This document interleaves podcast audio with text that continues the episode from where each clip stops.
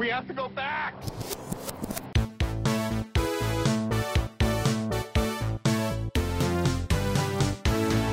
Hello, everyone, and welcome back to the Flashback Flicks Retro Movie Podcast. I'm Ricky, I'm Grayson. and we're going to switch it up a little bit today because we are going to look into the distant future known as 1999. Back way back. Wait, way, way back. I was thinking like back before uh New Year's Eve glasses really made sense.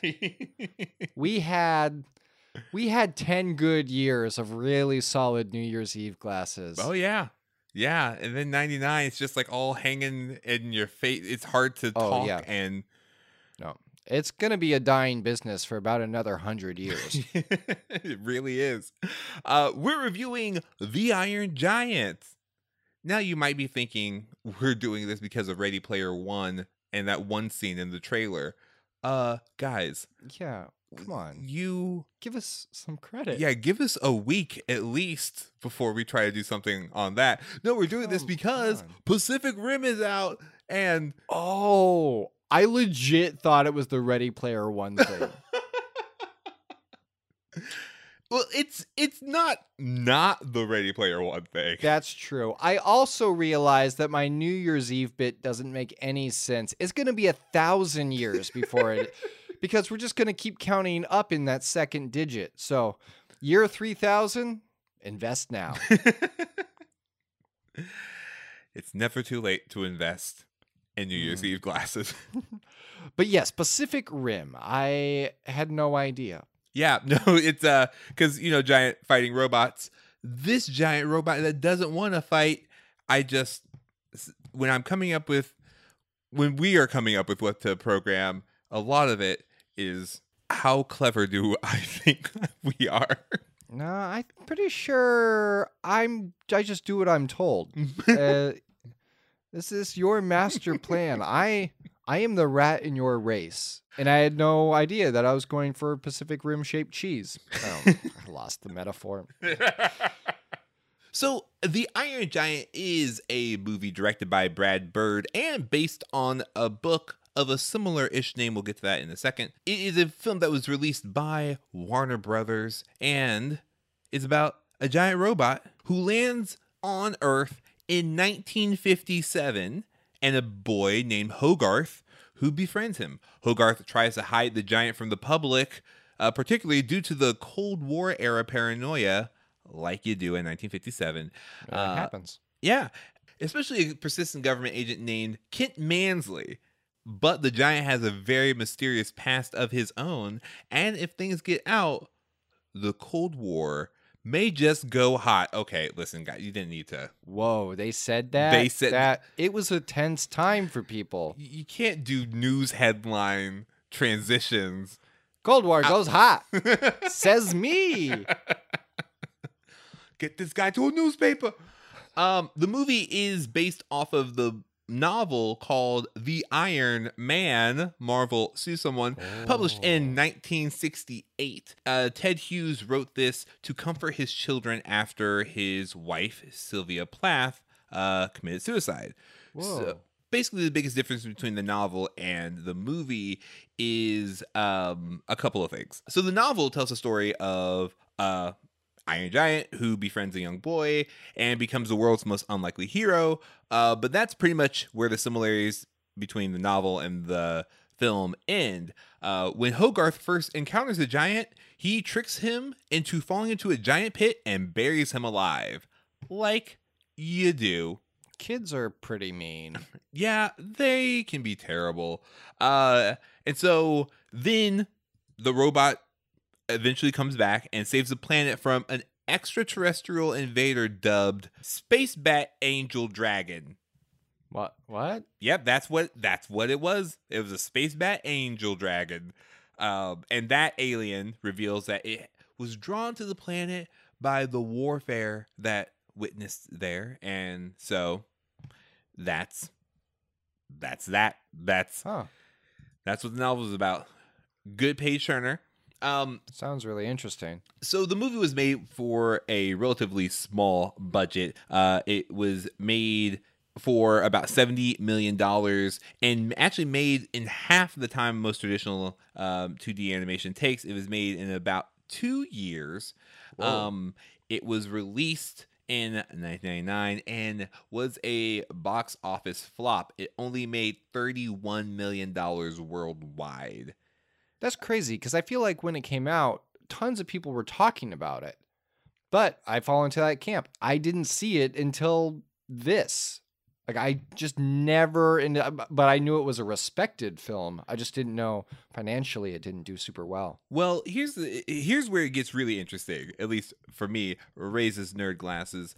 So the movie was critically acclaimed, but Warner Brothers did almost no advertising for it because um, Warner Brothers at the time really kind of lost its steam when it came to animated movies because uh, the movie Quest for Camelot bombed in the box office and they were reluctant to spend money on advertising um, especially when Brad Bird really wanted to get you know the movie publicized. They were also going up against uh, Tarzan, which had like a full year and like years to lead in and get people excited for the movie whereas Brad Bird recalls going to the movie theater not even seeing a marquee title for Iron Giant and literally seeing the crazy. show times just handwritten on a little cardboard display in the corner.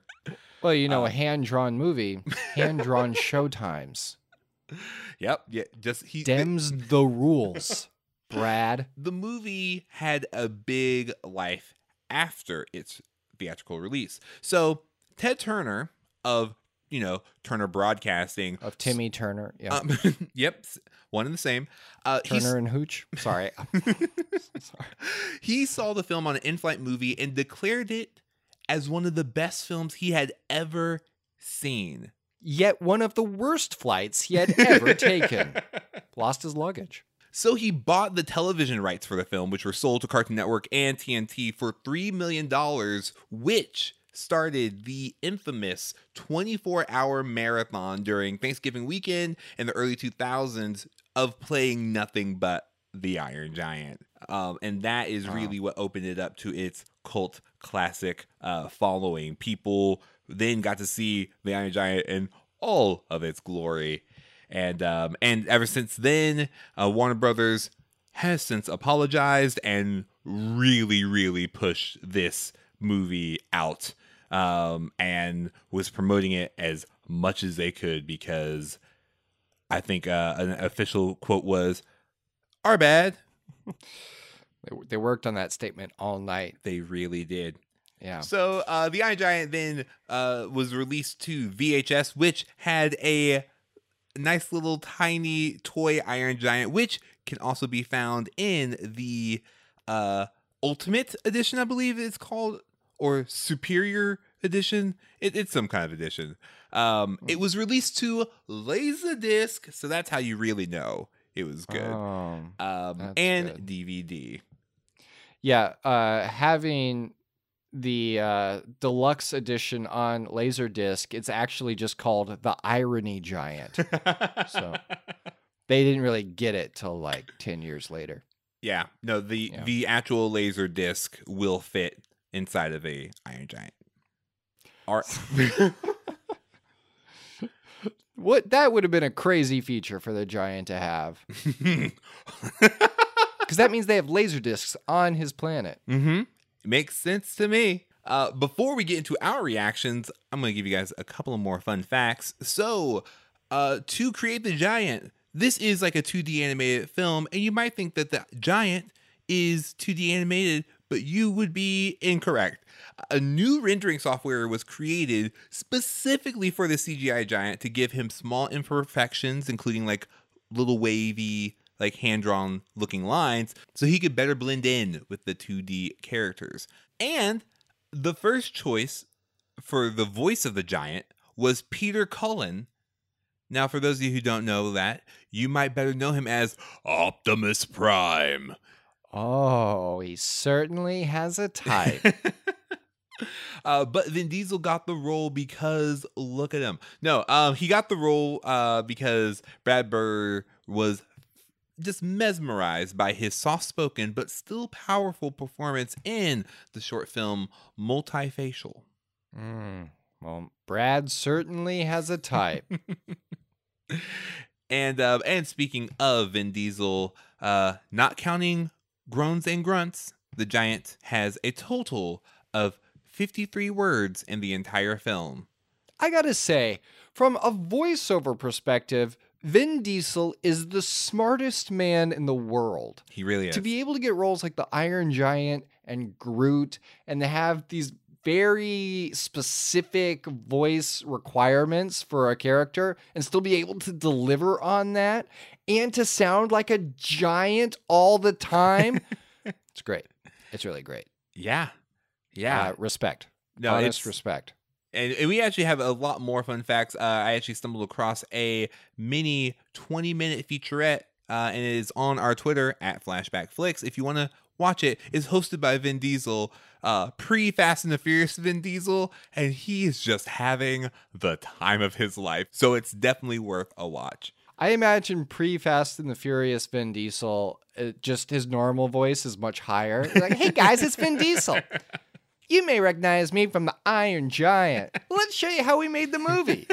All right, so now we're going to go ahead and go into our reactions. So, Grayson, when was the last, maybe even first time that you watched this movie? the first and last time I watched this movie was roughly 20 hours ago. So, you, you never saw it I growing up? never saw it. This is one of those that I always meant to get around to seeing, but I had been told like, "Oh, well, Iron Giant, like prepare yourself." Like, pre- like that's what everybody prepare yourself. And so I knew that there was that was a highly emotional movie. So I, I was prepared there. Um, I indeed prepared myself, and I I delivered on that. I it was incredibly emotional. What I was not prepared for was how stunningly beautiful the animation was. And I was expecting I don't know not not to rag on it, but I was expecting um the style of animation of like all dogs go to heaven. Mm-hmm. Rougher around the edges.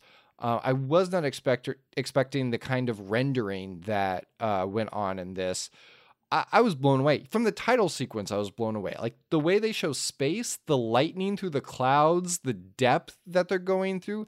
They're pulling focus shots in an animated film in the '90s, and I uh, that that is hand drawn nonetheless for the most part. I I was uh, floored by the technical aspects of this movie. The story is solid, and I knew the story was solid uh, going into it just from reactions of other people. Um, so I I this was one of those that I didn't have to be nervous about uh, it delivering on that experience. So I had a great time watching it. Uh, I definitely want to see it again. Um, kind of knowing where it's going now, I think it'll be a different experience. But I- I'm glad I finally got around to seeing it. Um, my only regret is that I didn't watch it when it first came out. But in all fairness, the times were hand drawn, and the three looked like an eight. yeah, I I remember this movie I'm pretty sure I owned it because I remember having like I said, the VHSs came with a tiny little mini Iron Giant, and I knew I owned it. Um, and I also um, remember the little dent in his head Mm. being a thing because I think I, um, if I'm remembering correctly, uh, I remember thinking, oh, so he has a similar origin story to Goku. Uh, so in the spectacular edition uh, on Blu-ray, they have all these different extra features, including um, some deleted scenes of the giant on their home planet. Um, Oh. and it was interesting. and basically or on a planet basically the giant was a series a part of like basically cybermen that were like a planet destroyers um Mm. and somehow he was sent to earth in dragon ball not dragon ball z but the original dragon ball goku um, is part of a race called the Saiyans, and basically they are sent to different planets to basically just like conquer planets. That's their job, be planet conquerors.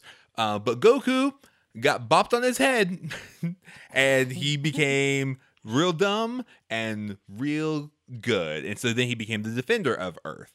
Um, and I was like, oh, that's kind of like Iron. That Dragon Ball and Iron Giant. But the whole thing is is that he I think the thing that we are supposed to get, especially from the flashback, is that he defected and that he fled from like destroying whatever planet he was actively destroying. Yeah, for Overwatch fans, it's very similar to the uh, Bastion uh, cinematic, where he kind of gets rewired and has these flashbacks to like violent times occasionally. Um, very, very similar. Nice. Yeah. Yeah, and um but yeah, I remember all those things and it was a really good movie and I I don't remember it being as sad um but I definitely remember like being really happy at the end when spoiler his little body starts like beeping again. I have to say, since we're already just digging into spoilers, and I've never cared about that for three years. um, I was preparing myself for a line to be said. So this movie, I, I've been saying this more and more frequently, but this movie more than most, the setups and payoffs are incredible. Every scene somehow influences a later scene. Nothing is wasted. In an animation, you don't have the luxury of wasting anything, so it makes sense why the script would be so tight. But the whole scene about uh like uh, soul can never die and that he's contemplating that he has a soul i was like don't you dare say that line again at the end. Like don't don't lean down when the kid's like don't do it please don't go and say the line souls never die. Like like i will lose it but they have more skilled writers who don't have to say it. They just imply it. Yep. and we feel it even more because of it. Yeah. They really pulled a Lara Croft Tomb Raider opening sequence and just let the action speak for itself. In fact, that was the pitch that Brad Bird had to Warner Brothers. He said, "What if a gun had a soul and didn't want to be a gun?" I was like, "Oh, Oh. ugh." He said his pitch was, you know, Lara Croft Tomb Raider, that opening sequence where Mhm. they don't say anything. Imagine that the hero is that robot she's fighting. But yeah, watching it this time around, I, I was able to hit all the emotional points. I don't think I got the uh friendship part as deeply. I think when I was a kid, I saw it more as like, oh, he has like a pet robot. Cause like the mom was like, oh yeah. Oh, speaking of the mom, Jennifer Aniston, Yeah, yeah. Jennifer Aniston, Harry Connick Jr. That one guy who's in everything. Christopher McDonald, Yeah. Frasier's dad. Also, the second movie we reviewed where M. Emmett Walsh commands some kind of vehicle or vessel. Ah. Yeah, in this he's Earl Stutz, the uh, kook, as Harry Connick Jr. refers to him as. Uh, in Wild Wild West, he is the train conductor. Nice. 99 was a good year for him. As a type. Sometimes I watch animated movies and I think my the movies I'm the most impressed with are animated movies that don't need to be animated. Oh, yeah. Because I'm watching this movie and I'm just like, this movie could have been live action. Like they could have just done a live action movie of Mhm. this and the giant just be the animated part and it would be phenomenal. But they chose to hand draw animate all this other like it's traditional 2D animation and it's I'm just so impressed with it. Everyone felt real, the texture, the movements, there was there was I was looking for lines. I'm just like he just looks like a per like he looks like this character. Like I Yeah. I believe this character in real life just looks like this. And I was just really, really impressed with it.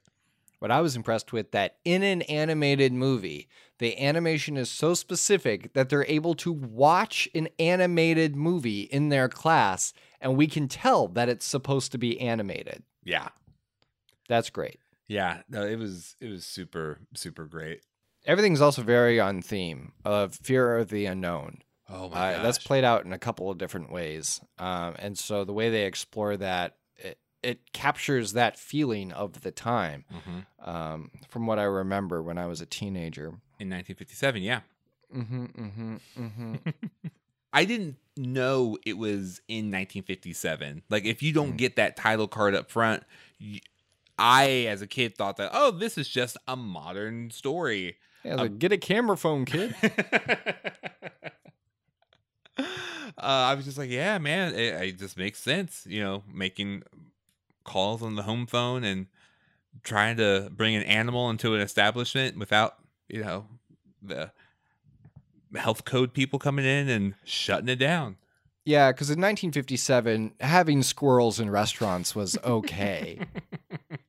That's one of the biggest things I didn't realize was a huge part of it was like the Cold War being Mm. so fresh um, Yeah. in people's minds, and it would make sense for this giant monster to pop in. And also, it points to this era of monster movies, uh, like the even the poster, the original promotional poster was in was very reminiscent to the monster movies. Like it, it just in big text on the top it says it came from outer space.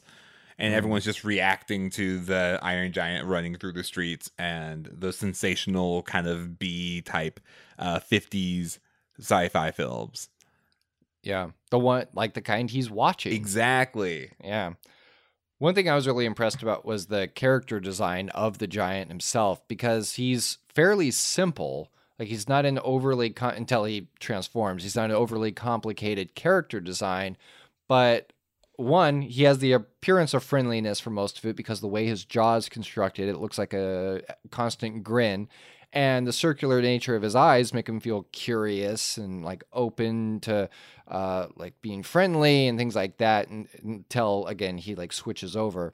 But what amazes me is that with such a simple design, the silhouette test on this character still holds up to the point where you see the Ready Player One trailer and you know that that is not just a giant robot. You know that is the robot from Iron Giant. Yep. And that's huge. I mean, you have to have that with characters. I'm looking here on IMDb with like related films and stuff. Nightmare Before Christmas is there where you see Jack's silhouette and you're like, you know, that is Jack Skellington. From a distance, you can tell. Same thing with the Iron Giant. And that's how you create these iconic characters.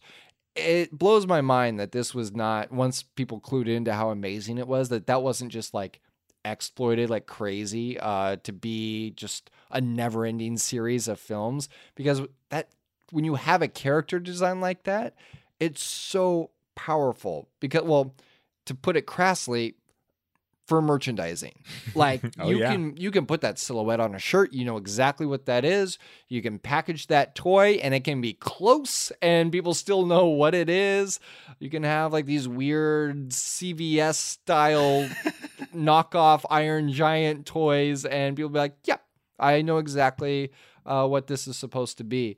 And that's not easy to do. Yeah. Uh, character designers work very hard to get to that point, and uh, just looking at every detail, even the the dent in the head, that's such a specific detail. It doesn't have to be huge, but just that little dent. Even if there was a fight of like 50 of the different Iron Giants, you would know that is the character I care about because he's got a little dent in his head. You'd be able to tell. Uh, just great design all around. Well said. Ah, gosh, there's a, there is a good transition. I just need to find it. Speaking of a dent in the head, That's the one. Headcanon. Headcanon is a part of the show where we share with you unique ideas about the movie and untold stories based on evidence provided by the film.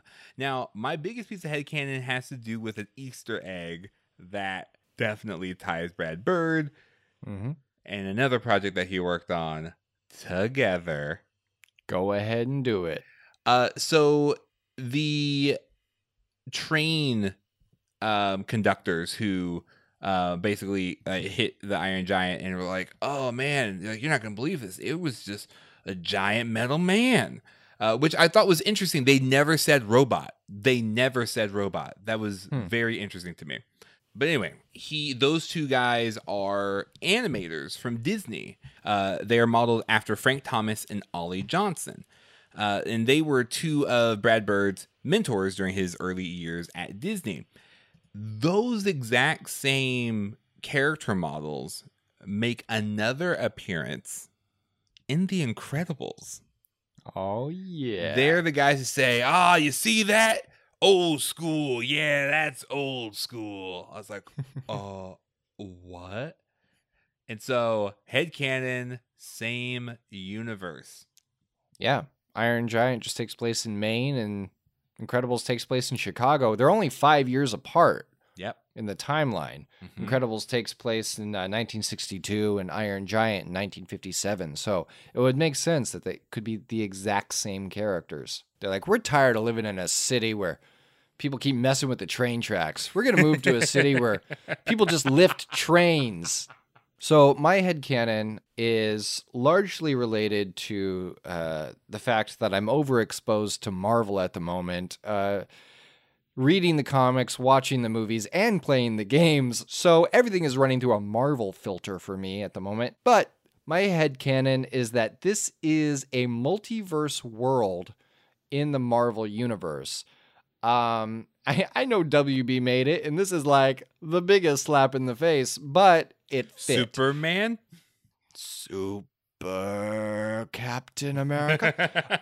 but it, it, it seemed to, to fit for me. So the idea behind this multiverse is that instead of having uh, the independent heroes of Iron Man and Captain America and Thor, these uh, hints at elements of their stories all center around Hogarth. Um, that he is uh, kind of like the the the center hero of this universe. So in a world without heroes, um, except for maybe the Incredibles, he uh, kind of takes their place and has echoes of these previous stories. So, um, the closest that you could tie Hogarth to would be a Tony Stark type character, which would mean by adoption, Dean is basically a Howard Stark type character that just never applied his ability to manipulate uh, like metal and all these things to to to craft uh, for the military. It's more of like what happened if he was separate from it. Even the the general is very similar to the Tommy Lee Jones type character that we see in Captain America. Um, so the idea is that Hogarth grows up after the events of Iron Giant to be a Tony Stark type, where he's smart, he's inventive, he has uh, the like his adopted father's shoes to uh, to fill, and he, in honor of his fallen friend, creates a suit of armor very similar to the one of the Iron Giant. Hogarth himself becomes the Iron Man, and this is his origin story to why he did it.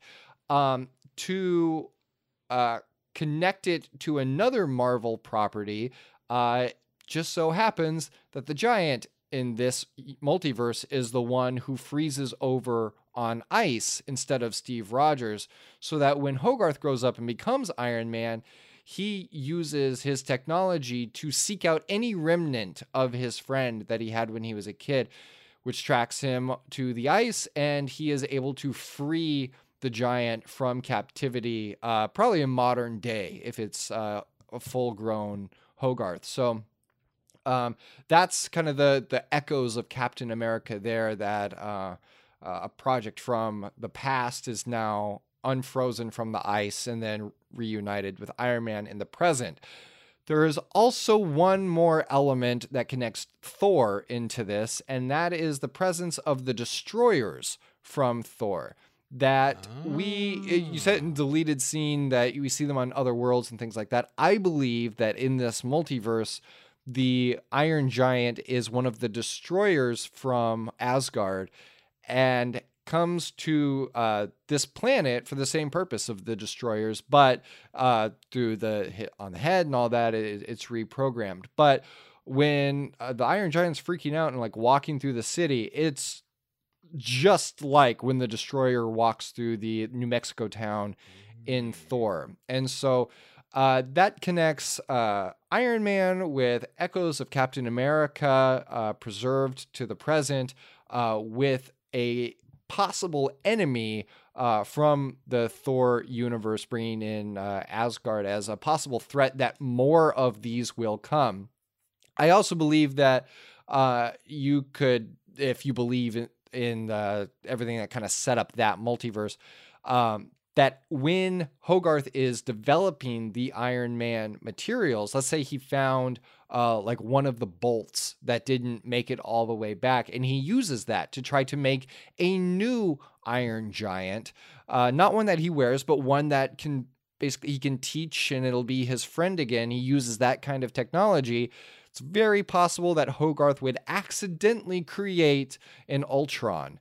Uh, so from these events of Iron Giant, you can create the the multiverse echoes that typically happen throughout the the Marvel universes, universi, Uni- Mhm. universe, uni- universe. Um, I've heard both ways. and it nailed it. First take, best take. uh, and to where, but this is this is the origin story for that universe that uh, kind of collapses multiple origin stories onto one hero, uh, which in this case would be Hogarth. That's impressive. And then with your headcanon, it would have been really easy to do a crossover. Like if this wasn't WB, if this had been a Disney property, uh, it would have been so easy to do that kind of crossover and have the the Incredibles have to be brought in to fight this this Ultron or this horde of Asgardian destroyers or Iron Giants. Like the the possibilities could have been huge, but so much happens in this movie uh, that could set up uh, for infinite storylines in the future. And I do mean infinite. Ooh, I see what you did there. Infinity Stones. April. Uh yeah, I my last little bit of headcanon uh just does tie it into you know Pacific Rim. Um so Oh yeah, so the whole premise of Pacific Rim, uh, not to be confused with Pacific Rim Uprising in theaters uh, very soon. The original Pacific Rim is all about how monsters um, came from the sea, bringing with them an all-consuming war, and to fight the kaiju, mankind developed giant robots. It's Mm. called Jaegers, um, piloted by humans me. this at the other. um, so I don't think like sure, human smart. Uh, Why not? I think that like the first guess, the first thing to do isn't to create a giant robot to fight a giant monster.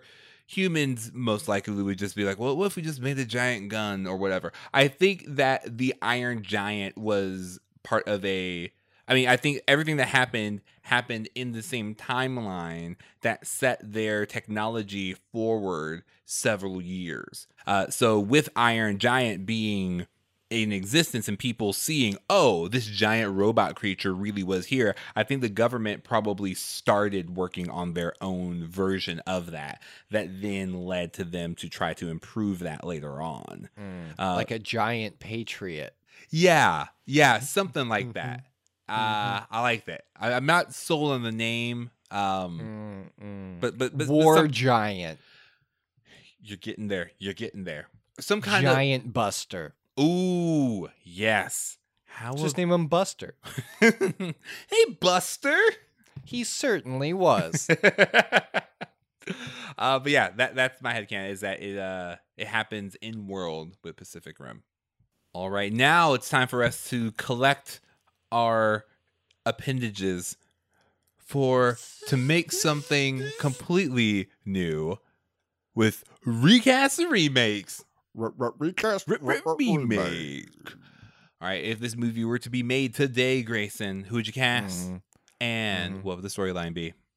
So, if this movie were made today, hmm I would try to do it live action. To be honest, I I don't necessarily want to see this 3D rendered. I, I like the the way that it was produced here, so I'd want something pretty radically different, which would be probably a live action adaptation. But I would cast everybody that did the voice from Nice. the the animated version. I think that'd be a really interesting experiment.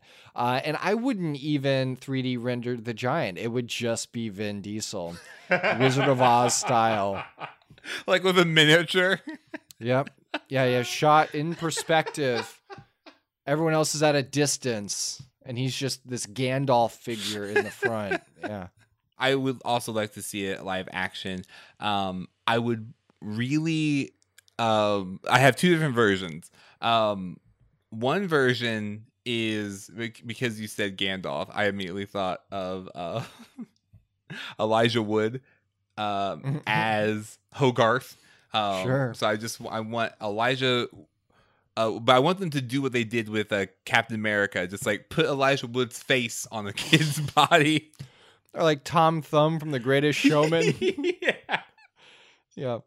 Just put his head on the kid's body. I think he'd be really expressive. so that, but yeah, I really do think that it would do so well as a uh, Netflix series.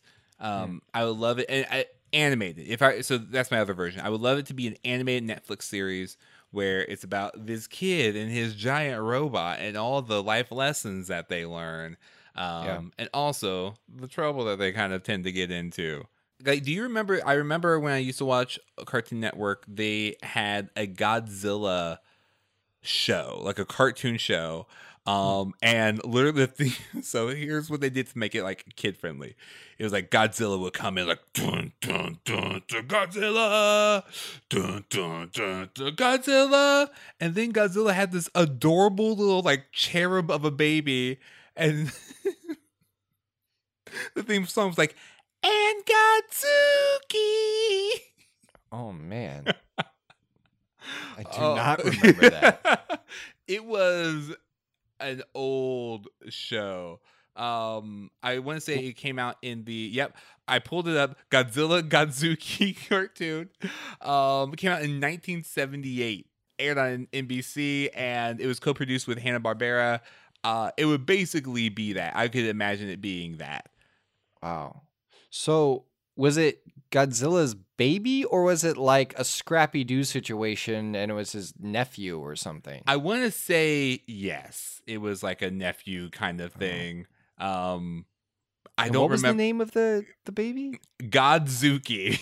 Godzuki. That I thought that was when you have ice cream on a cookie cake. mm-hmm. Yep. Oh. yeah. okay. I will have the Godzuki, please. Godzilla just walks in holding Godzuki and a Pizookie. One of these will melt down an entire city block, and the other's a Godzuki. Fresh out of the oven. I think it'd be really interesting if this was done claymation. Uh, oh. like one of the new claymation styles, but so that you're not just rehashing the old thing, seeing reactions to the Iron Giant in different points in time.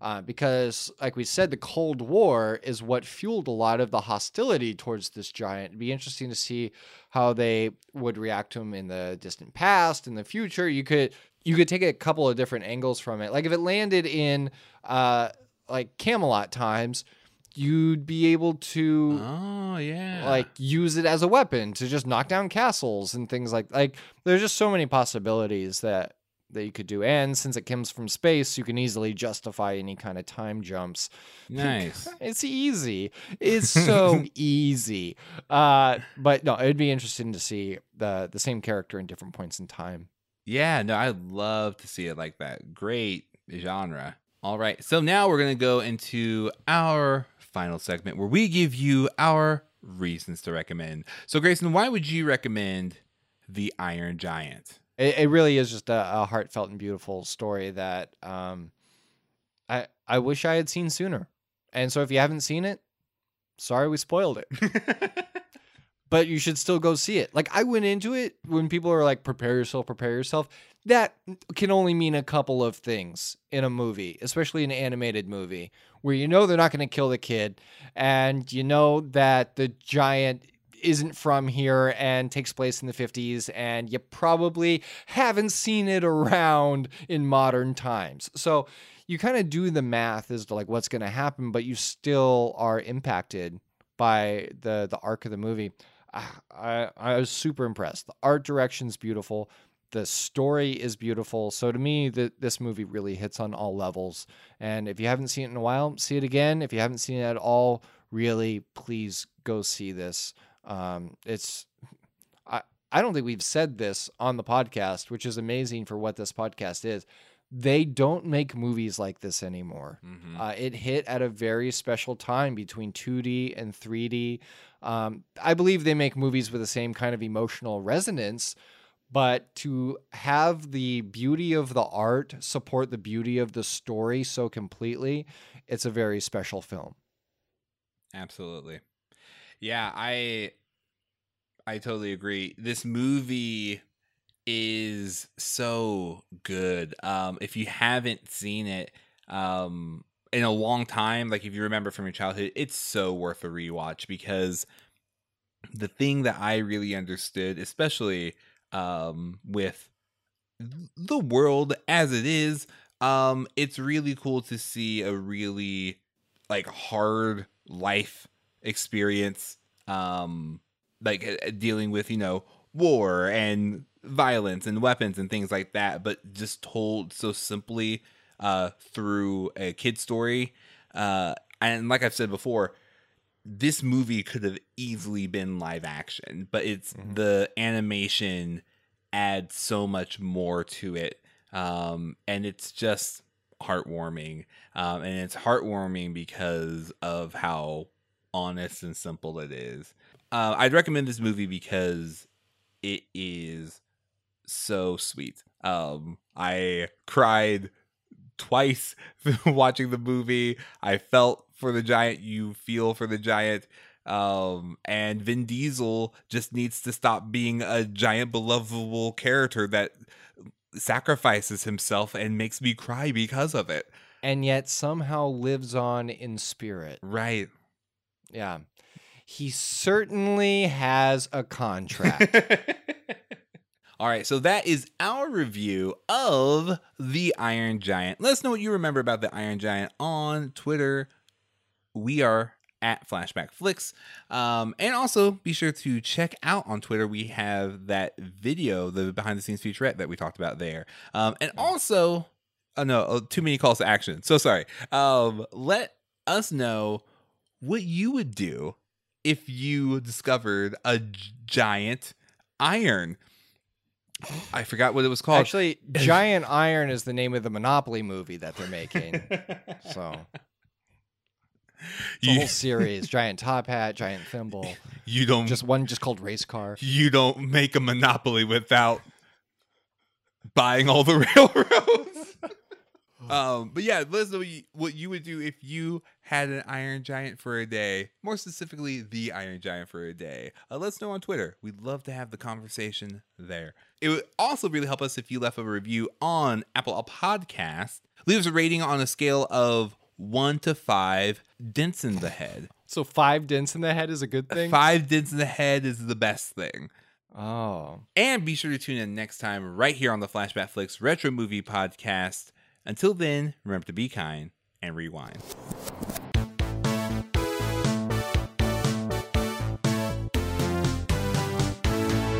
Next time on the Flashback Flicks Retro Movie Podcast, we're going to review one movie about a ready player.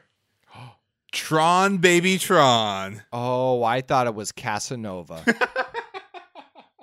And then, if we have enough time, we'll also review Tron with the Wind. Oh yeah, and Tron Girl. is he playing a game? Is he not playing a game? All we know is it's mind games. Just find a movie that has gone, replace it with Tron, and we're doing that. Yep.